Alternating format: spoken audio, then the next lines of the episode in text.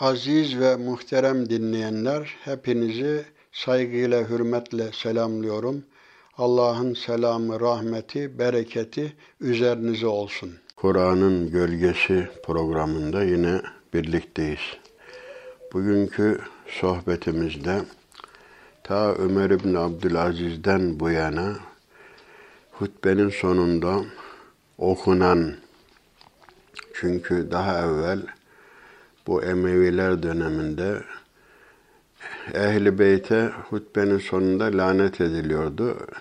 Ömer İbn Abdülaziz bunu kaldırdı ve yerine, o lanet yerine bu ayetin okunmasını ihdas etti. O zamandan beri bir gelenek olarak bu hutbenin sonunda, Cuma hutbesinin sonunda okunur bu ayet-i kerime.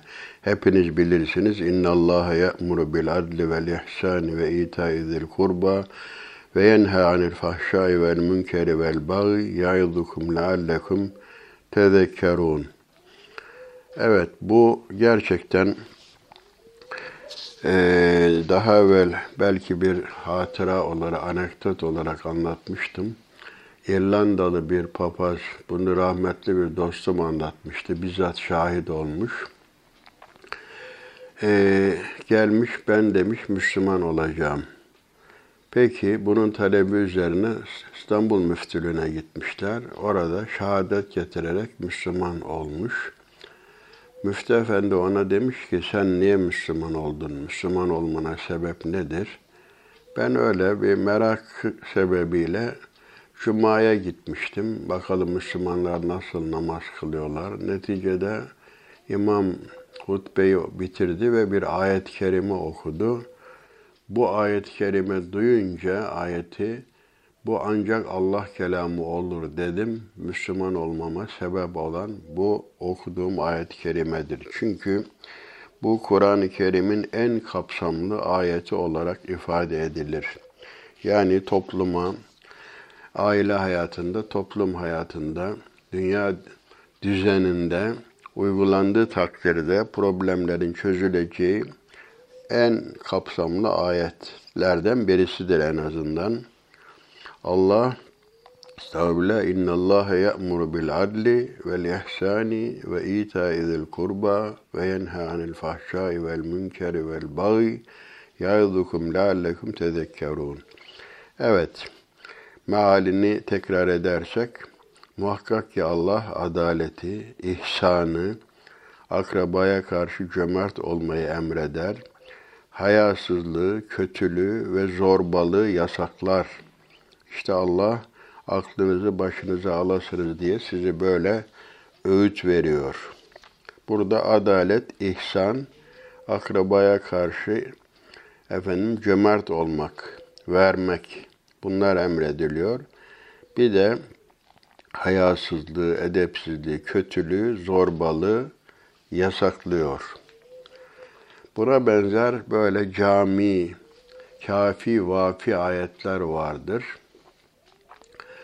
E, ve taavenu alel birri ve takva ve la taavenu alel ismi vel udvan. Mesela bu ayet-i kerime bile uygulansa yahut da Vel Asr suresi hani başka hiçbir şey olmasa bu bile yeter buyurmuş İmam Şafii. O okuduğum ayet-i kerimede siz ve taavenu alel birri ve takva siz efendim takva, günahlardan kaçınma ve erdem, iyilik hususunda birbirinize destek olun. Düşmanlık ve günah işlemede birbirinize destek olmayın. Ayet-i kerimesi de bu kabildendir. Bu okuduğumuz ayeti, hani hutbenin sonunda okuduğumuz ayet gibi kapsamlıdır, camidir. Evet, adalet mülkün temelidir diyoruz. Mülk yönetim demektir. Burada mal mülk diyoruz ya, mülk daha ziyade yönetim demek. Velillahi mülkü semavati vel ard.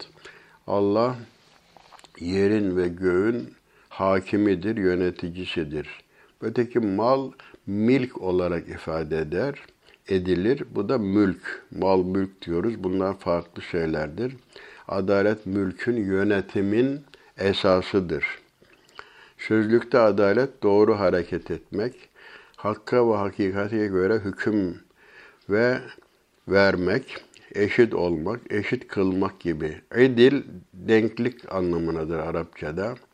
Demek ki tekrar edersek adalet doğru hareket etmek, hakka ve hakikate göre hüküm vermek, eşit olmak, eşit kılmak gibi manalara gelen bir isim olup ahlak ve hukuk, hukuk terimi olarak şöyle bireysel ve toplumsal sosyal yapıda dirlik ve düzenliği, hakkaniyet ve eşitlik esaslarına uygun şekilde davranmayı sağlayan bir erdem veya hukuk ilkesi anlamına kullanılır. Adaletle ilgili daha bu ayet-i kerimenin tefsirinde 5-6 çeşit yorum yapılmıştır ama genel anlamda demek ki denk hareket etmek, eşit davranmak, herkese hakkın, hukukunu vermek.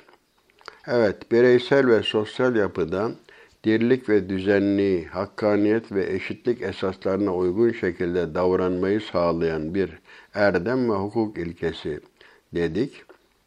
Aynı kökten bir mastar olan adil kelimesi adaletli anlamında Allah'ın isimlerindendir. Hani Esmaül Hüsna diyoruz ya Allah'ın güzel isimlerinden birisi de El Adl. Evet adaletli olan. Evet adalet Kur'an ve hadis-i şeriflerde genellikle düzen, denge, denklik, eşitlik, gerçeğe uygun hüküm verme, doğru yolu izleme, takvaya yönelme, dürüstlük, tarafsızlık gibi manalarda kullanılmıştır. Kur'an-ı Kerim'de bir de kıst kelimesi ve aksitu. Şimdi bu Hucurat suresinde de vardır. Adil davranır. İnnallaha yuhibbul muksitin. Allah adil davrananları sever. Hani ölçü demektir. Kıstas diyoruz. Dengeli hareket. Evet bununla birlikte adalet daha soyut bir kavram olarak kullanılırken bu kıst dediğimiz muksit, adil var. Muksit genellikle uygulama hakkında. Yani adalet genel bir ifade. Ee, daha ziyade işin teorisi. Ee, kıst, kıstas ise bu da pratikte uygulama ile ilgilidir daha ziyade. Evet, ahlak kitaplarında bireyin ahlaki kişiliğinin gelişmesi için gerekli görülen dört temel erdemden birisi adalettir. Bu dört temel yani insanın faziletli olduğunu gösteren hikmet sahibi, şecaat sahibi yani cesaret sahibi, iffetli olması ve adil olması dört önemli erdemdir. Adalet bunların başında gelir. Tabi öte yandan sosyal hayat zorunlu olarak fertler arasında ortak münasebetler kurulmasıyla gerçekleşir. İnsanlar fert olarak yaşayamazlar. Toplu olarak yaşadıkları için belli kurallara tabi olmak durumundadırlar. Kıstas ölçülere uymak durumundadırlar. Bu da ancak adaletle olur. Tabi adalet uygulamak için müeyyideye de ihtiyaç vardır. Sadece efendim sözle, nasihatla toplumu da düzeni sağlamak mümkün değildir. Evet. Bu fertler arasında ortak münasebetler kuruluyor.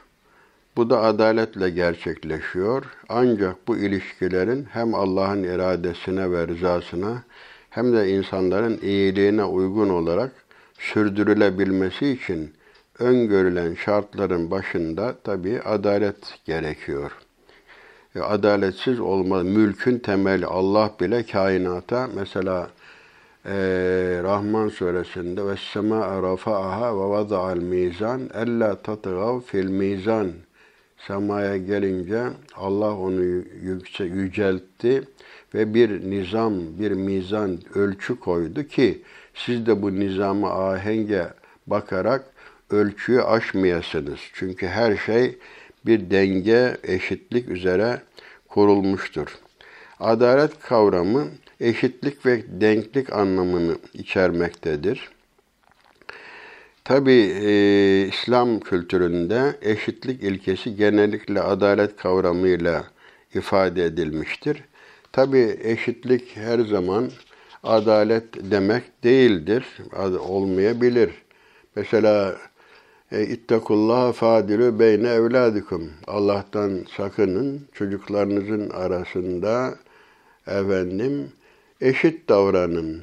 Çocuklara verdiğiniz şeyler hususunda işte adalet eşitliği ifade ediyor. Fakat genellikle sosyal adaleti emreden hükümlerde esas olan eşitlik değil, dengedir. Yani hak edene hak ettiği şeyi vermektir. Şimdi herkese e, hak eden, etmeyen herkese eşit vermek bu haksızlık olur. Yani ve ati kullezi hakkın hakkahu Peygamber Efendimiz her hak sahibine hakkını ver buyurmuş. Çünkü e, insanlar gerek fiziksel gerekse zihinsel yetenekleri ve birikimleri bakımından farklı düzeylerde olduklarından böyle durumlarda eşitlikçi davranmak çok zaman haksızlık doğurur. Yani yatanla çalışan, tamam miskin tembelle, efendim hainle, dürüst olan, namuslu olan aynı olmaz. Tabi herkese hak ettiğini vermek, adaletin esası budur.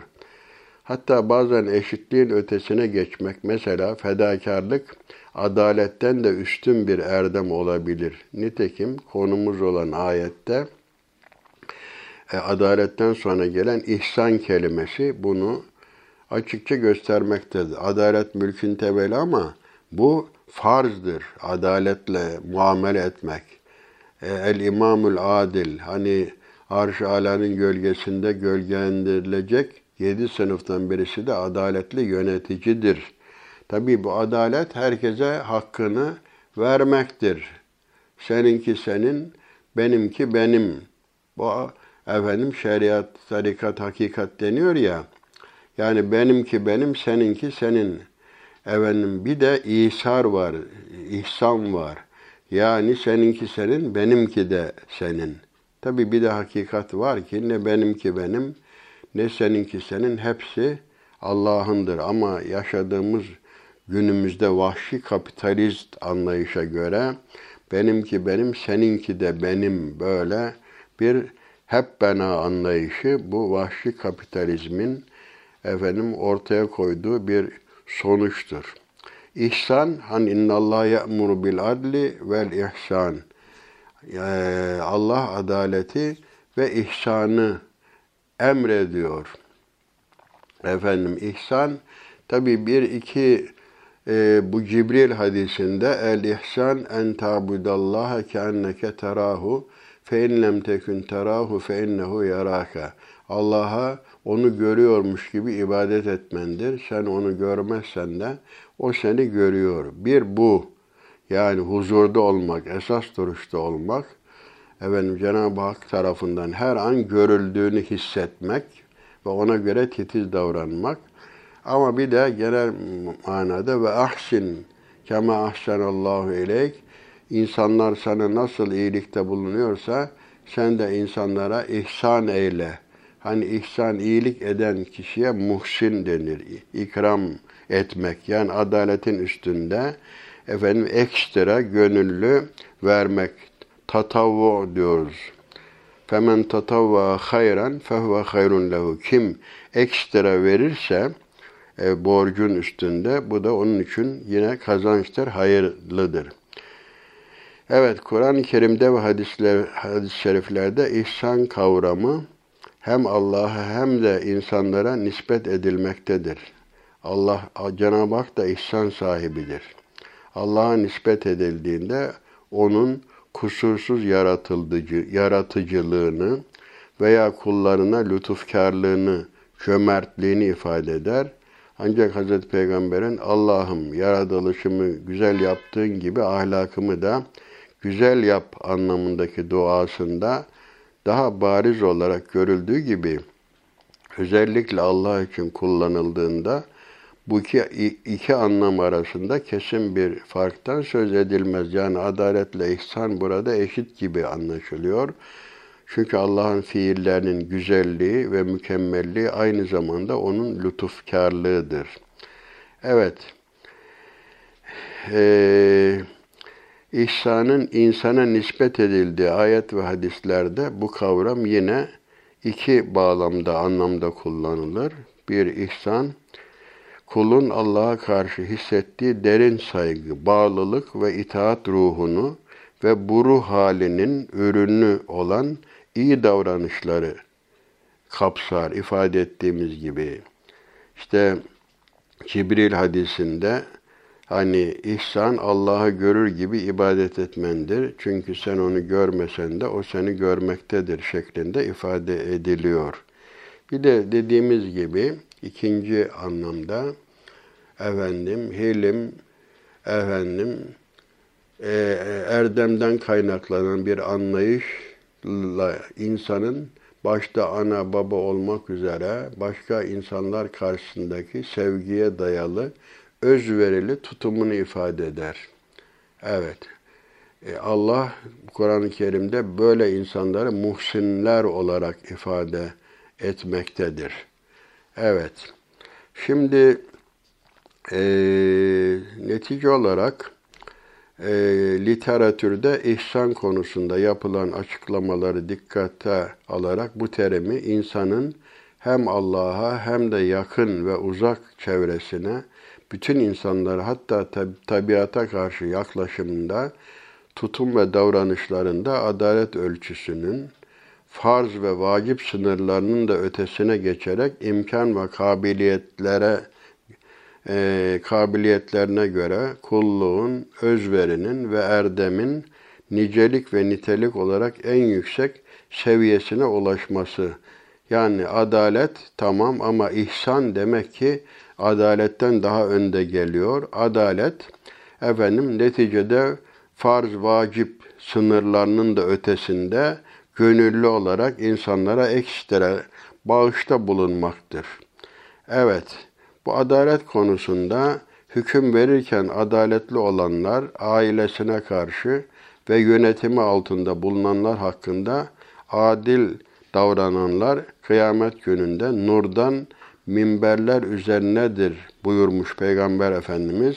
Adil olanların derecelerini bu şekilde ifade etmiştir. Hatta bakın bu hadis-i şeriflerden birkaç birkaçını arz edelim. Şöyle buyurmuş. Bu meşhurdur. Hep vaazlarda kullanılır. Seb'atun yuzilluhumullahu yevme la zille illa zillu. Yedi sınıf vardır ki hiçbir gölgenin olmadığı o mahşer gününde arş alanın altında yedi sınıf vardır ki hiçbir gölgenin olmadığı e, o mahşerde Allah'ın himayesindedir. E, gölge altındadır. Bu yeni sınıf, yedi sınıftan birisi de El İmamül Adil, adil yönetici. Evet, adil yönetici. Yine Peygamber Efendimiz yönettikleri insanlara, ailelerine ve sorumlu bulundukları kişilere karşı adaletli davrananlar Allah katında Rahman'ın yanında nurdan minberler üzerinde ağırlanacaklardır şeklinde hadis-i şerifler vardır. Evet. Ee, yine e, Peygamber Efendimiz tabii her konuda örnek olduğu gibi adalet konusunda da e, bizim örneğimizdir. Gerçi adalet deyince akla daha ziyade Hazreti Ömer gelir ama Hazreti Ömer de Resulullah'ın mektebinde yetiştiği için örnektir. Yani asıl model ve leküm fi Rasulillahi üsvetün hasene. Sizin için Allah ve Resulünde güzel bir örneklik vardır. Evet. Ee, şöyle buyruluyor. Ee, Cenab-ı Hak verdiği sözü hassas bir yani Allah Allah'ın verdiği söz hassas bir denge ve adalettir. Yani Allah adildir. Mutlaka insanlar da e, Allah'ın ahlakıyla ahlaklanmalıdır. Hadis-i şerifte öyle ifade ediliyor. Evet, aralarında adaletle hükmolunur ve onlara zulmedilmez. Yine bilesiniz ki Allah vaadi haktır. Fakat onların çoğu bilmezler. Bir ayet mealidir bu. Yine yeryüzü Rabbinin nuru ile aydınlanır. Kitap konulur, peygamberler ve şahitler getirilir ve aralarında hakkaniyetle hüküm verilir. Onlara asla zulmedilmez. Yine bu Kur'an-ı Kerim'den bir ayet. Biz kıyamet günü için adalet terazileri kurarız. Artık kimseye hiçbir şekilde haksızlık edilmez. Yapılan iş bir hardal tanesi kadar dahi olsa e, onu adalet terazisine getiririz. Hesap gören olarak biz herkese yeteriz. Allah'ın adaleti tabi burada hiçbir e, noksanlık, hiçbir e, suistimal söz konusu olamaz. Adalet, Allah mutlak adildir. Hatta şimdi hatırıma geldi. Bedevinin birisi Hazreti Peygamber'e gelmiş demiş ki ya Resulallah kıyamet günü bizi kim hesaba çekecek, kim mahkeme edecek? Peygamber Efendimiz de e, Allah hesaba çekecek deyince Bedevi izen işna öyleyse yaşadık demiş. Eğer Allah hesaba çekerse o adildir, haksızlık yapmaz. Ama insanlar bizi mahkeme ederse ben insanlara güvenemem. İnsanlar adaleti mutlak olarak yerine getirmezler şeklinde. Evet, e, Allah'a olan itimadını, güvenini çok açık şekilde ifade etmiş oluyor.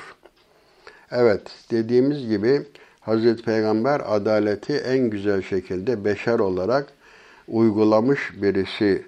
Hatta mesela şöyle bir olay nakledilir. Ee, bu Fatıma isimli bir kadın ki bu Mahzum oğulları bu kabilesine aitmiş. Ee, bu kadının cezalandırılmamasını istemişler. Bir suç işlemiş bu kadın. Kabilenin önemli isimleri hemen bir araya gelip Fatıma'yı cezadan kurtaracak bir yol aradılar. Allah Resulü'nün çok sevdiği azatlısı Üsamet İbni Zeyd bu ordu kuman komutanıdır aynı zamanda. Bunu Resulullah çok severmiş. Üsame'yi ikna edip Hazreti Peygamber'e aracı olarak gönderdiler. Yani aracı olsun da ceza tatbik edilmesin. En sevdiği insanların birinden olan, gelen bu beklenmedik talep karşısında Allah Resulü oldukça kesin ve keskin konuşmuş. Bak hani burada şefaat aracı olmak tamam ama iyi şeylerde aracı olmak önemlidir. Resulullah yani adaletin e, uygulanmasını engellemek için aracı olmayı asla kabul etmemiş ve demiş ki e, bizzat Allah tarafından tespit edilmiş bir cezanın affını mı istiyorsun benden diyerek bu gelen en sevdiği bu Üsame'yi e, azarlamış bir bakıma. Daha sonra insanları toplamış ve şu açıklamayı yapmıştır. Sizden önceki insanlar şu yüzden helak oldular. Onların ileri gelenlerinden birisi hırsızlık yaptığında onu bırakırlar. Güçsüz ve zayıf olan biri hırsızlık yaptığında ise onu cezalandırırlardı. Allah'a yemin olsun ki eğer Muhammed'in kızı Fatıma hırsızlık yapacak olsa ona da cezayı uygular, elini keserdim. Zaten ayet-i kerimede e, sizin e, akraba aleyhinize de olsa ana babanızın, yakınlarınızın e, velev ala enfusikum evvel valideyn vel akrabin evet kendi aleyhinize, ana babanızın, akrabanızın aleyhine de olsa adaletten ayrılmayın. Evet, hatta adalette öyle sevgi, öfke bunlar ölçü olmaz.'' Ayet-i kerimede yine ve la yecrimennekum şena'anu kavmin ala ella ta'dilu i'dilu huve akrabu littakva. Bir topluluğa olan kininiz sizi adaletsizlikten ayırmasın. Adaletli olun. O takvaya daha yakındır. Evet. Ayet-i kerimelerde e, yine bir ayet-i kerime bakın bunu kapsamlı olarak ifade ediyor. Ey iman edenler! Adaleti titizlikle ayakta tutan, kendiniz, ana babanız ve akrabanız aleyhine de olsa Allah için şahitlik eden kimseler olun. Haklarında şahitlik ettiği, ettikleriniz zengin olsunlar, fakir olsunlar. Allah onlara sizden daha yakındır. Yani tor, haksızlık yapmayın, torpil yapmayın. Şu zengindir, ben şahitliği ona göre yapayım. Bu fakirdir, efendim ona göre davranayım demeyin. Hislerinize uyup adaletten sapmayın. Şahitliği eğer e böyle eğer bükerseniz doğru söylemez yahut şahitlik etmekten kaçınırsanız bilin ki Allah yaptıklarınızdan haberdardır. Demek ki e, mutlak mutlak olarak adaleti ayakta tutmak çünkü başka türlü hani ayet-i kerimede zaten bir toplum Müslüman bile olsa eğer adil olmazsa ayakta duramaz. Ama Müslüman olmasa bile adilse efendim ayakta durur, yaşayabilir. Ve ma kana rabbuke li yuhlikel kura bi zulmin ve ehluha muslihun. Ayet-i kerimede bakın. Ee, eğer halkı düzgün hareket ediyor, adil hareket ediyorsa senin Rabbin bir topluluğu sırf müşrik veya kafir olduğu için helak etmez. Ama görüyoruz İslam ülkelerinde maalesef adaleti en güzel şekilde temsil etmeleri, bu konuda örnek olmaları gereken İslam ülkelerinde bu adaletin uygulandığını göremiyoruz. Yani gayrimüslim ülkeler, bugün güçlü ülkeler, şimdi enteresandır hak hukuk meselesi, bu önemli. Belki daha evvel hatırlattım mı bilmiyorum, çarpıcı bir misal. Bir dostum e, Japonya'ya gitmiş, orada diyor ki 100 gram işte kestane, kavrulmuş kestane alacağım. Ee, evvela diyor satıcı, o dara kağıt var ya, kestaneyi koyacağı kağıdı tarttı, 8 gram geldi. O 8 gramı düştü 100 gramdan. Benden 100 gramlık kestane parası değil, o zaman ne oluyor? 82 gramlık kestane parası aldı. Evet, onun için daima adaletten ayrılmamak gerekiyor. Hadis-i şerifte her kim Müslümanlar arasında hakimlik yapmak ister ve bunu elde ettikten sonra adaleti zulmüne baskın gelirse cennetlik olur. Yani adil. Ne demek baskın gelmek? Kasten adaletsizlik yapmaz ama elde olmadan hata ile diyelim ki hak adaletsizlik olabilir. Peygamber Efendimiz bile ben sizi mahkeme ederken yani birisi gelir ki daha cerbezeli olur, maksadını daha düzgün ifade eder. Ben ona göre hüküm vermiş olabilirim. Yani o konuda yanıltılmış olabilirim. Ama kime haksız olarak başkasının malını vermişsem ona bir nevi ateş vermiş olurum diye ifade ediyor. Onun için efendim e, hakimler titiz davranacaklar. Kasten e, hani Mevla'nın dediği gibi eğer hakim rüşvet almayı kafasına koyduysa zalimle mazlumu nasıl ayırt edecek falan demiş. Onun için zaten bu rüşvet vesaire bunlar e, er-raşi vel murteşi finnar. O da ayrı bir konu. Rüşvet alan ve veren ateştedir buyruluyor. Evet zulmü adaletine baskın gelen kimse ise cehennemlik olur.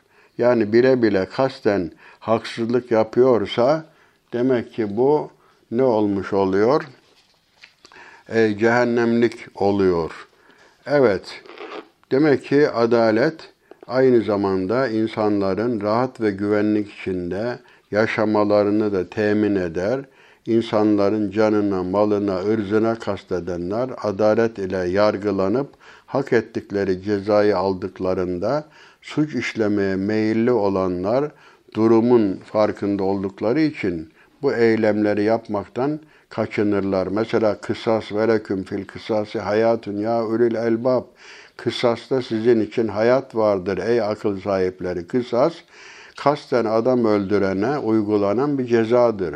Eğer varisleri, vasileri, akrabaları Yani biz diyet alacağız veya bunu affediyoruz demezler. İlla bunun da öldürülmesini istiyoruz derlerse kasten adam öldüren için ona uygulanan bir cezadır. Yani bu bakın e, katili öldürüyorsunuz. Bu kısas oluyor. Bunda hayat olur mu? Hayat olur tabii. Nasıl olur? Eğer birini öldürmeyi kafasına koyan, ben bunu öldürdüğüm takdirde ben de öldürüleceğim diye düşünürse onu öldürmekten vazgeçer. Böylece e, o öldürecek olan kimsenin e, yaşaması sağlanmış olur. Ayrıca adaletin varlığı insanların kişisel olarak intikam alma, husumet besleme, kan davası peşinde koşmalarının önüne geçerek düşmanlıkların büyümesine engel olur.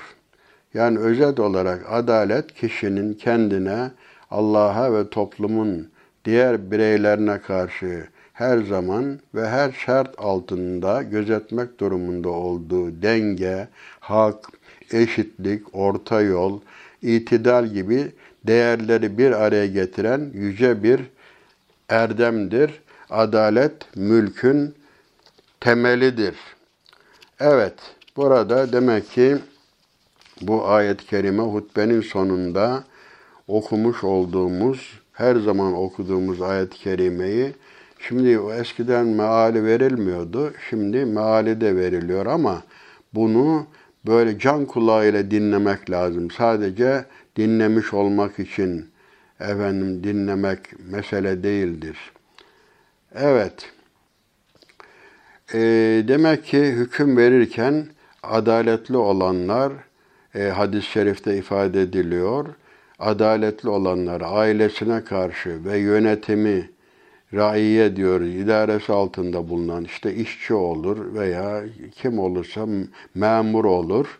İdaresi yönetimi altında bulunanlar hakkında adil davrananlar kıyamet gününde nurdan minberler üzerindedir buyruluyor. Evet. Ayet-i kerimenin devamında İnna Allah ya'muru bil adli vel ihsani ve ita'i zil kurba ve yenha anil fahşai vel münker. Evet. Demek ki muhakkak Allah adaleti, ihsanı bir de akrabaya karşı cömert olmayı emrediyor.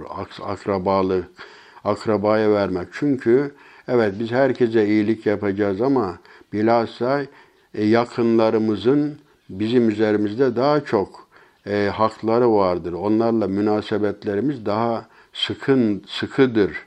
Biz en yakınlarımızdan başlayacağız. Mesela zekat, usul furu, işte ana baba, dede, nine, oğul, kız, torunlara verilmez ama yan tarafta kardeş, işte amca, hala, teyze, dayı vesaire bunlara verilir. Evvela yakınlardan başlanır. Onlarla bizim aramızda. Çünkü bir de sıla rahim dediğimiz bir olay vardır. Bunlara karşı cömert davranacağız. Yani bir insanın e, çocuklarına bakması, hatta hanımının ağzına bir lokma koyması bile sadakadır buyuruluyor. Evet, Cenab Allah tabi burada bunu emrederken e, münker dediğimiz bir de fahşa var burada efendim. Fahşa hani fuhuş kelimesiyle ifade ediliyor ya e, burada ayet-i kerimedeki bu e, ve yenha anil fahşai ayet-i kerimedeki fahşa kelimesi zina, ahlak dışı davranışlar e, ve ahlak dışı ilişkiler, birleşmeler, hayasızlık, işte edepsizlik, e, açıklık, tesettüre riayet etmeme, efendim çıplak resimler, bu türlü film, tiyatro, dans vesaire bir haram günah sayılan bütün kötü fiiller yani insanı böyle tiksindiren fiiller demek. Hani fahşa biz fahiş hata diyoruz ya kaba böyle artık iğrenç fiil demektir fahşa. Gerek Allah'ın gerek kulların haklarını çiğneyen her türlü hareket de bağı ifade etmiyor ve yenhanil fahşai vel münkeri vel bagi. Şimdi münker var, maruf var. Marufun zıttı münkerdir. Maruf neydi? Mestahsenehul aklu ve şer. Aklın ve şeriatın güzel gördüğü maruftur, iyidir. Örf de oradan geliyor. Münker ise mestakbahahul aklu ve şer. Aklın ve şeriatın kötü gördüğü şey de nedir? Münkerdir. Efendim, bagi demek, efendim bu haddi aşmak demektir. Efendim, e, e, haddi aşmak ölçüsüz hareket demektir. Yani gerek Allah'ın gerek kulların haklarını çiğneyen her türlü hareket bağı olarak ifade edilir. Yüce Allah'ın bu emri ve nehi karşısında iyiliğin, güzelliğin ve adaletin ancak onun hükümlerine uygun olarak yerleşmesi, toplumun efendim çürütüp toplumu, toplumları çürütüp çökerten zulüm, fuhuş ve her türlü kötülüğün ve azgınlığın da yine onun hükümlerine uygun olarak kalkması için Müslüman imanın gereği olarak her çareye başvurur. Demek ki yani adaletin hakim olması, ihsanın, ikramın, sıla rahimin hakim olması, bu hayasızlığın, edepsizliğin ortadan kalkması Cenab-ı Hakk'ın bildirdiği hükümlere, prensiplere bağlanmakla temin edilir. Bu uğurda gayret göstermek lazımdır. Yoksa iyilik ve adaletin gerçekleşmesi, zulüm ve kötü işlerin kalkması sadece düşünmek, sadece nasihatla mümkün değildir. Dediğimiz gibi hukukun bir de efendim müeyyidesi vardır. İbnül Esir diyor ki adalet heva ve hevese meyletmeden e, çünkü insanların çoğu arzularını ilah haline getirirler. Arzuların peşinde hareket ederler, objektif davranmazlar. Hani hep söylediğimiz İmam Gazali'nin insanoğlunun iki önemli mübalağalı kusuru vardır. Birisi sevdiğinde kusur görmez, birisi sevmediğinde meziyet görmez. Peygamber Efendimiz de hubbuke şey yomi ve yusim. Bir şeyi aşırı sevmen seni sağır ve kör yapar. Bunun zıttı da böyledir. Nefret de, de bir insan birine kızarsa o nefret de ne olur? Adaleti uygulamaktan insanları engeller. Hatırıma geldi. Daha evvel bilmiyorum söylemiş miydim? Bir ganimet taksiminde işte Hazreti Ömer ganimetleri taksim ederken bir zat geliyor. Hazreti Ömer bu zatı hiç sevmiyormuş. Çünkü cahiliye döneminde kardeşini öldürmüş bu zat. Tabi bu bilmediği için İslam'da o zaman el İslamu yecubbu ma kablehu İslam daha önceki günahları siliyor. Ee, Hazreti Ömer bu ganimetleri taksim ederken bu zatı görünce demiş ki toprak kanı nasıl sevmezse ben de seni sevmiyorum, senden nefret ediyorum demiş. Bildiğiniz gibi toprak suyu emer fakat kanı asla emmez, kanı sevmez. Ben de seni böyle sevmiyorum demiş. O zat da demiş ki, peki demiş benden nefret etmen bu ganimet hakkımı engeller mi? Kızdığın için bana hakkımı vermez misin deyince Yok demiş, seni sevmem ama hakkını veririm. O da demiş ki sevilmemekten daha ziyade hanımlar rahatsız olur. Sen hakkımı ver de demiş. E seversin, sevmezsin o senin bileceğin iş demiş. Yani bakın efendim Hazreti Ömer e, bir topluluğa hani ve la yecrimennekum şena'anu kavmin ala alla ta'dilu bir topluma olan öfkeniz sizi adaletsizliğe sevk etmesin. İşte Hazreti Ömer bunu tam uygulamış. Evet. İster kafir olsun, e, ister Müslüman olsun, herkese karşı adil davranmak asıldır. Bizim daha evvel de söylediğimiz bir prensip vardır. E, neydi o? Bizim yolumuz dosta muhabbet, düşmana karşı adalettir.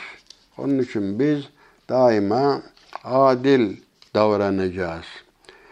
O ayet-i kerimelerin e, devamında Efendim bir de şu Cenab-ı Hak size böylece nasihat ediyor ki e, e, ne yap öğüt veriyor size ibret alasınız diye. Düşünesiniz diye. Aklınızı başınıza alasınız diye Cenab-ı Hak bunları size hatırlatıyor. Evet bu ayet-i kerime bakın söylediğim gibi bir İrlandalı papazın Müslüman olmasına sebep oluyor. E Müslümanlar gerçekten yani hutbede diyelim ki 5 dakikalık 10 dakikalık bir hutbe de bir şeyler söyleniyor. Sadece şu ayet-i kerime okunsa, sadece bunun mefhumu kavransa emin ol hutbe yerine geçer. Evet, bu ayetlerden sonra burada tabi estağfurullah ve evfu bi ahdillahi idâ ahettum ve la tankudul eymane ba'de tevkidiha ve kad cealtumullaha aleyküm kefila innallaha ya'lemu ma tef'alun. Evet, antlaşma yaptığınız zaman Allah'a verdiğiniz sözü yerine getirin. Bu Allah'a verdiğimiz söz nedir? Hani kalu belada işte ruhlar aleminde elestü bir rabbiküm ben sizin Rabbiniz değil miyim? Evet, evet Rabbimizsin. Yani kulluk sözü verdik. Bu sözü yerine getireceğiz. Yahut ayet-i kerimenin yorumunda farklı görüşler vardır. Yani o da ruhlar aleminde ruhlara değil de Allah insanı yaratırken onun fıtratına efendim iman e, inanma kabiliyeti yerleştirmiştir. Fıtratta vardır bu. Yani bir insana sorulsa senin Rabbin e, e, kimdir, bu alemin bir yaratıcısı var mıdır diye sorulsa vardır diye cevap verir. Yani herkes her doğan küllü mevlud yuledu ala fıtratil İslam her doğan potansiyel Müslüman olarak doğar. Sonra çevresi, anası, babası onun o fıtratını bozar. O ayrı. Demek ki Allah'a birinci derecede Allah'ın bizim üzerimizde hakkı vardır. Efendim Allah'ın hakkını e, yani kulluk borcumuzu yerine getirmemiz lazım. Ee, sonra Allah'ı kendine kendinize kefil olarak kesinliğe kavuşturduktan sonra yeminlerinizi bozmayın. Çünkü biz Allah adına söz veriyoruz. Değil mi? Allah adına efendime söyleyeyim bu Nisa suresinin başında da var. Ee, şeyde Allah'a karşı e, bu ayet-i kerimede onun adını kullanarak tesaelune bihi vel arham efendim vettekullahellezi tesaelune bihi vel arham yani birbirinizden adını öne sürerek bir şeyler istediğiniz, işte vallahi billahi tallahi dediğiniz, yani sözünüzü Allah adını zikrederek ne yapıyorsunuz? Teminat haline getiriyorsunuz. Allah adını kullanmak ucuz değildir. Yani bir insan yemin ediyorsa çok sağlam bir söz vermiş. Çünkü Cenab-ı Hakk'ı ortaya koymuş oluyor teminat olarak. Bu yemin zaten Allah'a yapılır.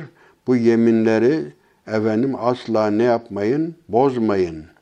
Evet, kendinize Allah'ı kendinize kefil tutarak kesinliğe kavuşturduktan sonra yeminlerinizi bozmayın. Unutmayın ki yaptıklarınızı Allah bilmektedir. Yani bilmektedir ne demek? Size ona göre e, karşılığını verecektir demektir. Allah gafil değildir. On, bu bakın verilen söz bozmak neye benzetiliyor? Şöyle estağfirullah ve la tekunu كالتي نقضت غزلها من بعد قوة أنكاثا تتخذون أيمانكم دخلا بينكم أن تكون أمة هي أربى من أمة إنما يبلوكم الله به وليبيننا لكم يوم القيامة ما كنتم فيه تختلفون. Bakın bu da fevkalade önemli. Yani sözü bozmak, yemini bozmak neye benzetiliyor? Sakın bir grubun diğer bir gruptan daha güçlü olması sebebiyle yeminlerinizi aranızda bir kandırma aracı olarak ipliğini iyice büktükten sonra geri çözen kadın gibi olmayın. Eğirmek derler bizde. İpliği biliyorsunuz yün bükülerek ne yapılır? İp hale getirilir. Sonra emek olur. Bizde rahmetli anamın bir kirman derlerdi bizde efendim. Böyle e, işte ip haline getirirler yünü. Bunu emek verilir. Ondan sonra bu bu e, ip haline getirildikten sonra tekrar onu bozmak söz de sağlam e, verilen bir şeydir. İp gibidir. Bunun bozulması o ipin tekrar eski haline çevrilmesi, yün haline getirilmesi gibidir. Allah bu şekilde sizi imtihan etmektedir. Yani insanlar verdikleri sözlerle ne yapılıyor? Davranışlarla imtihan edilmiş oluyorlar. Ve o hakkında görüş ayrılığına düştüğünüz şeyleri kıyamet gününde size mutlaka açıklayacaktır. Evet siz burada efendim onu bunu kandırmış olabilirsiniz ama Cenab-ı Hakk'ı asla e, kandıramazsınız. Onun için bu burada belirtilen hükümlere uymak. Yani toparlayacak olursak demek ki bizim en çok duyduğumuz her cuma zaten cuma e, toplu olarak kılınır. Hutbede cumanın e, şartlarından, farzlarındandır. Cuma'nın temel iki farzı birisi hutbe, birisi de o iki rekat farz namaz kılmaktır. Hutbeyi hiç dinlememiş bir insan cuma namazını eda etmiş sayılmaz. Bak onun sonunda efendim o okunan ayet-i kerime onu tekrar hatırlayalım. İşin yani Kur'an-ı Kerim'in en kapsamlı ayeti olarak ifade ediliyor. En kapsamlı ayet burada toplumu, aile düzenini ayakta tutacak olan nedir? Adalettir. Adalet mülkün temelidir. Ee, orada Cenab-ı Hak ne buyuruyor? Bir daha hatırlayalım. Her zaman hatırladığımız gibi Estağfirullah. İnna Allah ya'muru bil adli vel ihsani ve ita'i zil kurba ve yenha anil fahşai vel munkeri vel bagi yaidukum leallekum tezekkerun. Muhakkak ki Allah adaleti, ihsanı, akrabaya karşı cömert olmayı emreder, hayasızlığı, e, edepsizliği, çirkinliği, kötülüğü ve zorbalığı. Zorbalık bagi, haddi aşmak anlamına geliyor.